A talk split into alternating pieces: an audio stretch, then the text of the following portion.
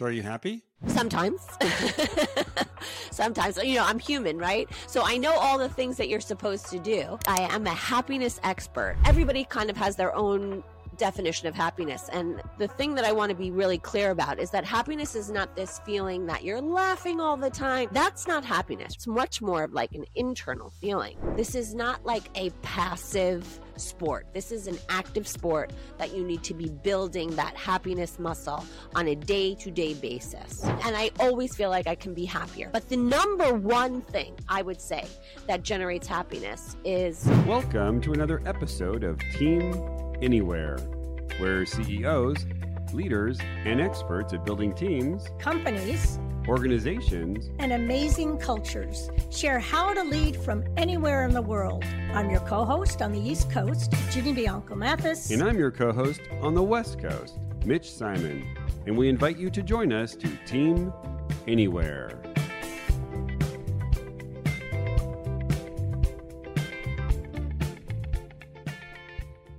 Hello and welcome to another episode of Team Anywhere. I'm your host on the West Coast, and today we have a guest on the East Coast. So, on the East Coast is Jessica Weiss. Jessica is a TEDx speaker and organizational leadership expert who uses her humor and tell it like it is style to teach companies across the country why work can and should be a source of happiness and how to create spaces where people love to work. She works with leaders to ignite a culture of happiness at work. Hello, Jessica. How are you today? I'm good. How are you, Mitch? I am doing great. Feeling pretty happy. Okay. Tell us about your story and how you came to devote your life to happiness at work. Well, it is an interesting story. Um, I I am a happiness expert, and the way that this happened is kind of two twofold. There was a professional track, and there's a personal track. So the personal track really kind of started when I was an undergrad in college, and I was lucky enough to take a class with Dr. Martin Seligman. Now, Dr. Martin Seligman is the forefather, the inventor, the all knowing, all everything uh, leader of this positive psychology movement. And I didn't even know that I was taking a class necessarily about positive psychology. And quite honestly, didn't really, I mean, I knew Dr. Seligman was this amazing professor, but beyond that, I really didn't know what I was getting myself into. So I took this class, and the first day of class, he said, You know, we have spent in the world of psychology, we have spent years and decades and decades studying what's wrong with people. How about we turn that we flip it on its head and we say, let's study what's right with people. Let's look at those people who are mentally fit and enjoying everything and happy and satisfied and content and dig in on wellness rather than digging in on illness. And that, when I was an undergrad, I mean, I was like 18 years old, I was fascinated. I thought that that was amazing, right? So it was, I was away at school. I was dealing with my own kind of stuff because when you go to college, you know, stuff sort of happens. And I was fascinated by this idea that we could actually study happiness. So from a very personal perspective, it was just something that I loved and I would voraciously consume everything. And I, it was just kind of a personal interest of mine. Now, so that's kind of what was going on in the background. Then um, I got an MBA and I did what every good MBA student does, and I became a management consultant. And and I went to go work in you know big Fortune 500 companies, and the work that I did was around organizational development and culture, and specifically it was around creativity and innovation. And it was always around how can we do our job better? How can we help our, these companies grow? How can we generate more revenue? All of that. But when you peeled back the layers, really what I found the, the question that really kind of was the essence of what we were doing was how do I get better at my job? How do I have more happiness at work, right? Because if I love my work more, I do all of those other things naturally, right? If I'm happy and satisfied in my job, I'm more creative. I'm a better problem solver. I'm a better collaborator. So it was always around how do we help people find more happiness at work? So when my professional life converged with my private, you know, my personal stuff, that's when I knew that I really need to do this happiness you know dig in and really i devote 100% of my time now to happiness happiness on a personal level happiness at work happiness in teams and in organizations. But i'm a i'm a huge uh, believer in finding more happiness. So are you happy? sometimes sometimes you know i'm human right? So i know all the Yes. things that you're supposed to do. Um but uh i certainly try to practice the habits and all of that stuff. So yeah i would say you know more times than not i'm happy. I certainly have a happier disposition. Like i think that i'm one of those people who sort of has a happier disposition. Um so yeah i work on it. I work on it every day. Um and i always feel like i can be happier. So if that's it you know i'm working on it. How's that Yeah, no, I wanted to I really wanted to go into this because as as our listeners are listening, as listeners do, there, you know, there are, you know, listeners are like, "Oh, I want to, you know, I'm I'm happy. I'm Yeah. good."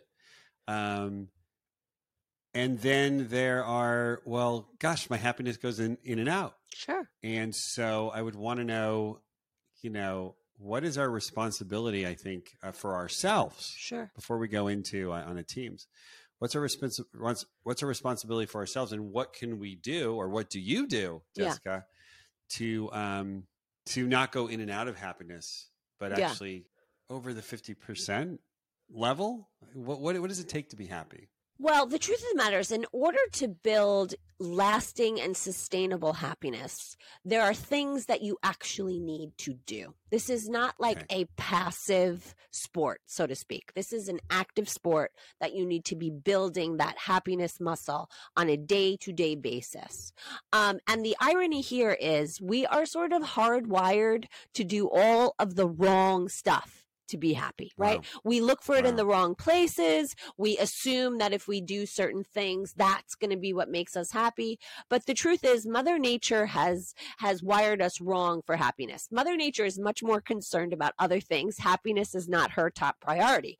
But after decades and decades of research, right, the science of happiness has told us that there are actual specific things that you can do to build your happiness. It's just that you need to learn what those things are and you need to practice them every single day.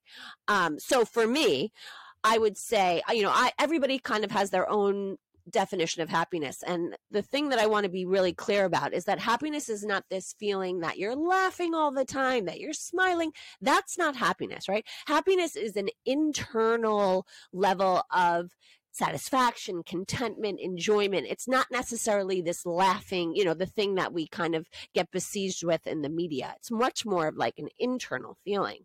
Um, but the number one thing I would say that generates happiness is our friendships, right? Our levels of connection, whether it's with friends, whether it's with family, whether it's at work, whatever it is. But I love to say that friends are magic.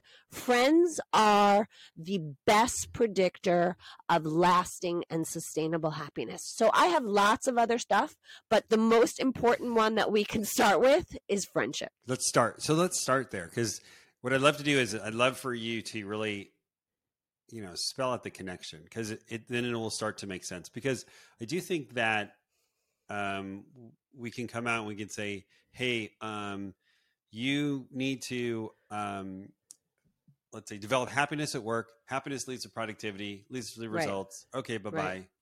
but i think i like to go deeper which is let- let's let's connect the dots so friendship leads to happiness Mhm. So how would that show up at work? What would i do as a leader to get to happiness through friendship so that it would get to productivity? And then i think it starts to all make sense Right. So work is a brilliant place for friends, right? As we become adults, it becomes much more difficult to make friends. You know, when in my coaching practice and when I go in and I consult with companies and if I talk about friendship, oftentimes what people will say to me is, "Yeah, we get it. It's great. I understand, but I'm an adult. I got lots of stuff going on. How am I going to go about making friends?" Right? So work is a brilliant place for this to happen right? You see the same people every day. You know, you talk about both important stuff and light stuff. You know, it's it's a brilliant place to meet people. So that's the first thing that I would say about um, friendship and work. It's a great place to make friends.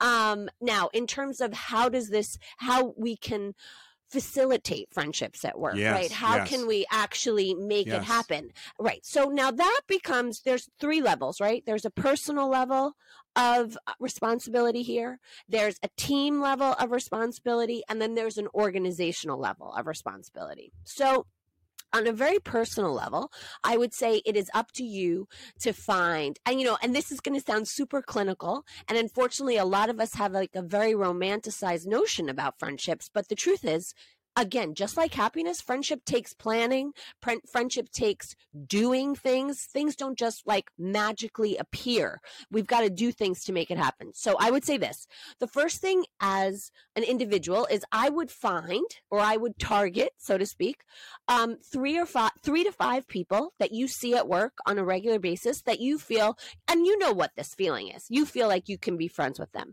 whatever it is, whether it's some kind of level of commonality, whether they laugh at your jokes, whatever it is, you know those people. And I would be super intentional about making more connections on a very personal level with those people. So that's like a very initial thing that we can do on an individual basis. Now, in terms of the team, like facilitating friendships on teams and friendships, connections, it's all kind of one and the same, right? I do think that that is the team leader's responsibility. And there's been a whole bunch of research that the, Sur- the Surgeon General has done. Um, Vivek Murthy, right? His whole thing is around this loneliness epidemic and that being lonely is actually more unhealthy than smoking cigarettes. And he talks a great deal about connections at work. And I think there's a lot of points in a team where you can facilitate these connections. So it can start at the very beginning of somebody's journey. I think that lots of teams and organizations as a whole do not do enough when you're onboarding new employees so that they can start to feel connected to the team. And I like to say in my work, when I go in and I work with teams, I say that you need to have an onboarding Sherpa.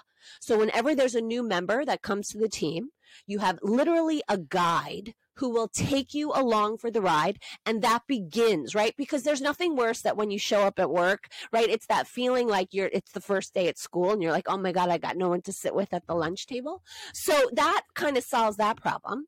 And then there are lots of things that you can do on a team level. So whether it's at meetings or um, you know there are lots of different ways that you can foster connections. So whether it's rotating who's going to be the meeting leader right? So you kind of move that around the group everybody gets to know that individual on a very different level in the way that you lead the meeting.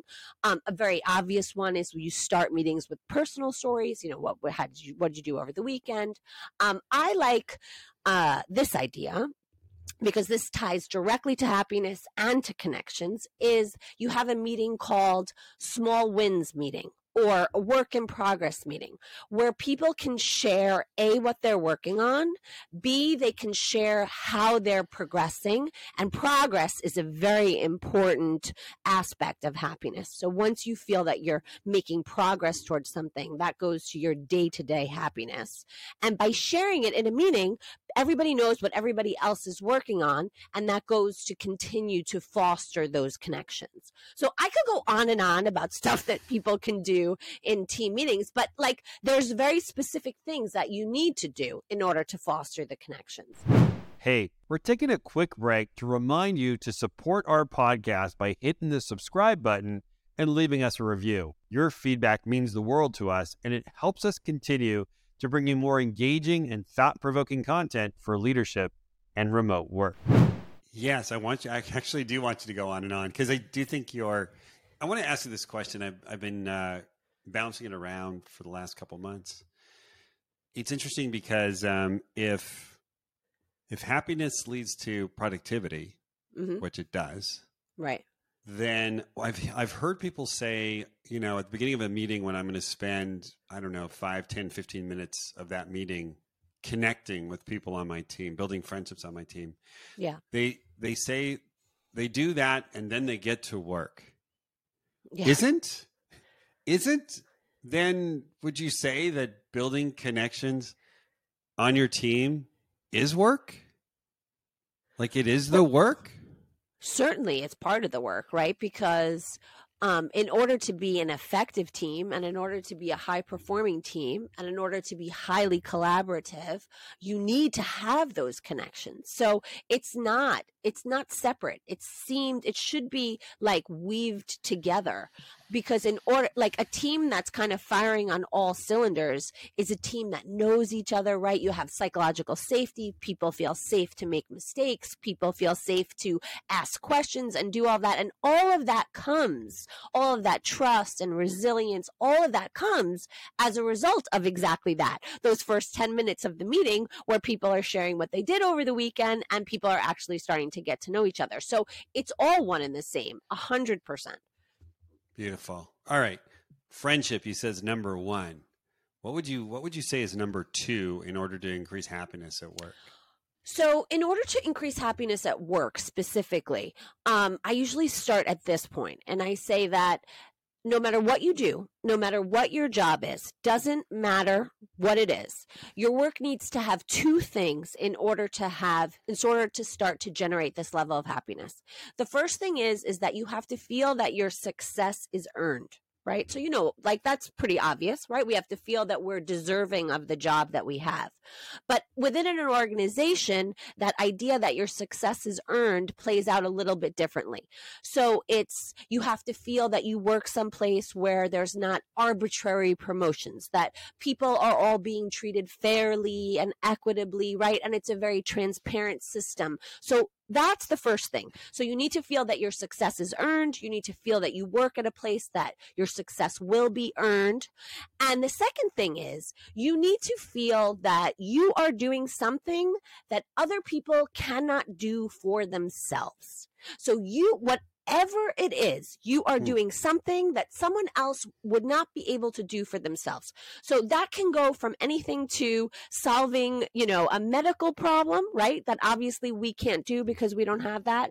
Or it can go down to something much more tangible that you work in a retail store and you help your customers feel more beautiful, right? You, you are teaching them how they can improve their appearance by buying this beautiful pair of sunglasses or whatever it is, you are doing something that other people could not do for themselves. Wow. So let's just take it an accountant. So if I'm an accountant, right. that okay, so that I can um, I can do numbers that someone else can't do. And so well, or or you're facilitating so that people can then go out and start a business or people mm. can then go out and buy a home. You're making all of this possible and feasible for these consumers or for your clients. And the truth is, I say this all the time about mm-hmm. happiness is that happiness is sort of like a, a buffet or a smorgasbord, right? You take what resonates for you. So, for example, just even this accountant example that you were talking about, I took it in a different way, right? I I said that um, you are creating opportunities for clients, and you took it in a very different way. It doesn't matter how you take it, so long as you find something as the accountant or as the real estate broker, you know, that you're creating something for somebody else that they could not otherwise do. You then, you know, this is really essentially finding purpose in your work. I just hit at it from a different angle because I, I feel love, like the word purpose yeah. is very overused and overused. very difficult, right? And it's difficult yeah. to kind of like give it meaning. So that's how I do it. Yeah. I love that.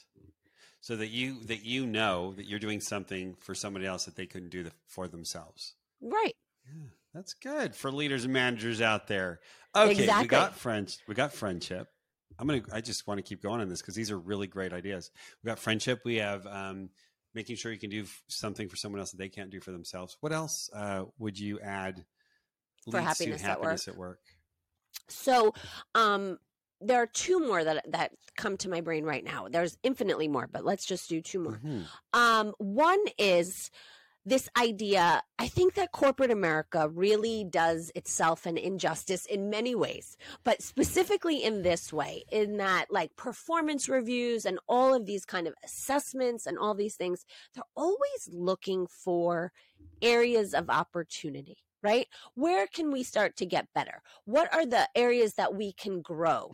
And I think that we all become obsessed with this notion of what are my weaknesses and how do I fix my Mhm. weaknesses? Mhm. But the truth of the matter is, in order to have happiness at work, you need to figure out the stuff that you are great at and you need to do that stuff every single day. So if you hate doing spreadsheets, don't make yourself crazy that you have to become this Excel mastermind. That's never going to bring you happiness at work. You might be great at doing something entirely differently, and you need to tap into that and you need to do that every single day. So you need to do the stuff that you're good at every single day. Sounds simple, but I think that m- many of us forget about that. So that's that's that's the second thing I would say.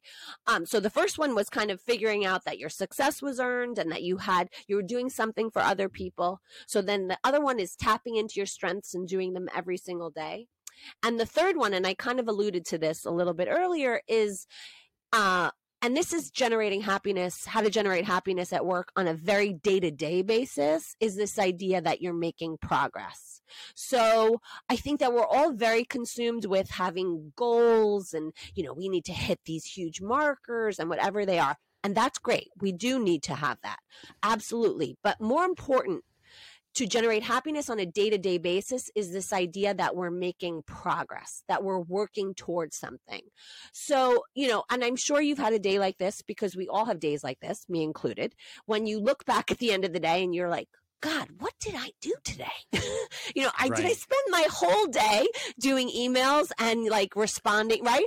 And that is the opposite of this idea that you're making progress. So we all need to find time in our day to feel that we're making progress towards those goals. So whether that's finding time to do deep work, whatever it is, but really the essence of it is this idea of tapping into small wins, appreciating what you've done on a daily basis that moves you forward. So that would be like three really good things that I would tap into. Those, yeah, those are are really great ideas. Now, do you, do people measure their level of happiness? Have you seen companies measure their level of happiness and then determine that that's their rock that they're going to look at to um, to judge productivity, as opposed to looking at productivity and going backwards? Yeah. So there's a, there's a huge movement now. I would say probably in the last ten years. Around it might not necessarily be you know there's lots of words for happiness, and corporate America likes to change. You know, so they'll say things like engagement, um, and now there's a huge movement around um, mental well being at work, right? And I think that's like come out of our post pandemic world. But yes, there are surveys that can be done. There are ways that you can measure levels. I mean, Gallup has been doing this forever, but individual organizations are now taking this much, much more seriously, especially in light of talent retention, right? Because you know that when people are happier at work, they're A, more likely to stay in their job, B, more likely to recommend their job. And even if they decide to leave their job, they're still going to recommend that organization, right? Because they were happier at work. So there's so many levels and so many reasons why organizations need to measure it. And I think it's finally starting to catch on. I wanted to uh, just end our talk about your talk. You had a TEDx talk, and I wanted to I wanted you to walk us through. First of all, you know, let us know what your TEDx talk is about, so that we you know rush to go watch it. And I would love for you to kind of share with us your happiness journey on doing a TED talk, because I know I actually don't know personally, but I, I just uh, spent a whole day at TEDx San Diego volunteering the whole day. I'm sure that the happiness spiral must Yeah. or the ups and downs of it because i'm sure Yeah. it is oh i'm gonna do a ted talk oh this sucks and it's just walk Yeah. us through that happiness journey for yourself jessica So it is not easy to get a TEDx, right? As you can imagine, it takes lots of, um, as everything does, grit and hard work. So, um, you know, I started the journey at, oh, I think this would be a great idea. I would love to do this. I'm a speaker, so it's like it comes very naturally to me. That's actually the work that I love to do the most. So for me, that was like, okay, this is a perfect opportunity for me. So then it becomes, how on earth am I going to make this happen? And it's this huge, overwhelming sea of information because there are lots and lots of TEDx talks, but it's a question of A, how do you find them? B, not all of your like your necessarily areas of expertise doesn't necessarily mesh with you know a particular event. So like tedx san diego i don't know what the theme of the event was but my happiness talk might not have necessarily been the right match right? So at that point the happiness dips. Yes. Because Dip you happiness. say to yourself right? You say to yourself oh my god what am i doing? They're never going to pick me. Thousands of applications. I don't even know where to begin. Um but then at that point you have to really kind of dig into the muscle and apply to as many talks as you possibly can. Um, and that takes lots of research and lots of hours of finding the appropriate ones, looking all over the place. You know, there are talks that happen honestly globally. Um, Mhm. And then you kind of send off these applications and these videos, and you just have to hope that somebody somewhere will see it. Uh, so that's that's how it works. And then, of course, once you actually get it, which is amazing, then you're like, oh my god, I actually have to do this now. You know, like what am I going to say on that big red circle? So it is for sure a roller coaster of emotions, but um, I loved it. It was fabulous. So my TEDx talk was is entitled um, "Happiness." It's an inside job. And you can find it just by googling it. It's on YouTube and it's on the TED site. So yeah, And where did you um where did you give your talk? I actually did it in Toronto. It was at TEDx McMaster, which is a university in Toronto. Great. Okay, so uh, just to close, how can we find your TEDx talk, and how can we find you? So I all of my stuff lives on uh, jessicaweiss.com. You know, my social media, I am the Jessica Weiss on Instagram and the Jessica Weiss on TikTok. You should, you know, forgive the expression. And um, my my TEDx talk, you can find it. I have a link on my website to get to it there, but you can find it on YouTube or through the the official TED site. But um, yeah, everything lives on jessicaweiss.com. All right, so we are speaking to the Jessica Weiss. Thank you, Jessica, so much. You got it. These are some really great takeaways, both individually and as a team leader and a team member and an owner of a company, about how to really spur internal happiness for the purpose of people actually having internal happiness. And the result is you're going to have people who are more productive and your results will get better. So thank you so much. If you've enjoyed this episode of Team Anywhere, I want you to definitely share this because it'll make your friends happy. It'll make your colleagues happy. Um, it'll make um, all the people in your life very, very happy. So, um, from Team Anywhere, thank you so much. Thank you, Jessica. And we'll see you next you. time on our next episode of Team Anywhere. Before we sign off for today, please take a moment to subscribe to our podcast and leave us a review on your favorite podcast platform. Your support helps us grow, and by subscribing, you'll be the first to know when our exciting next episode is available.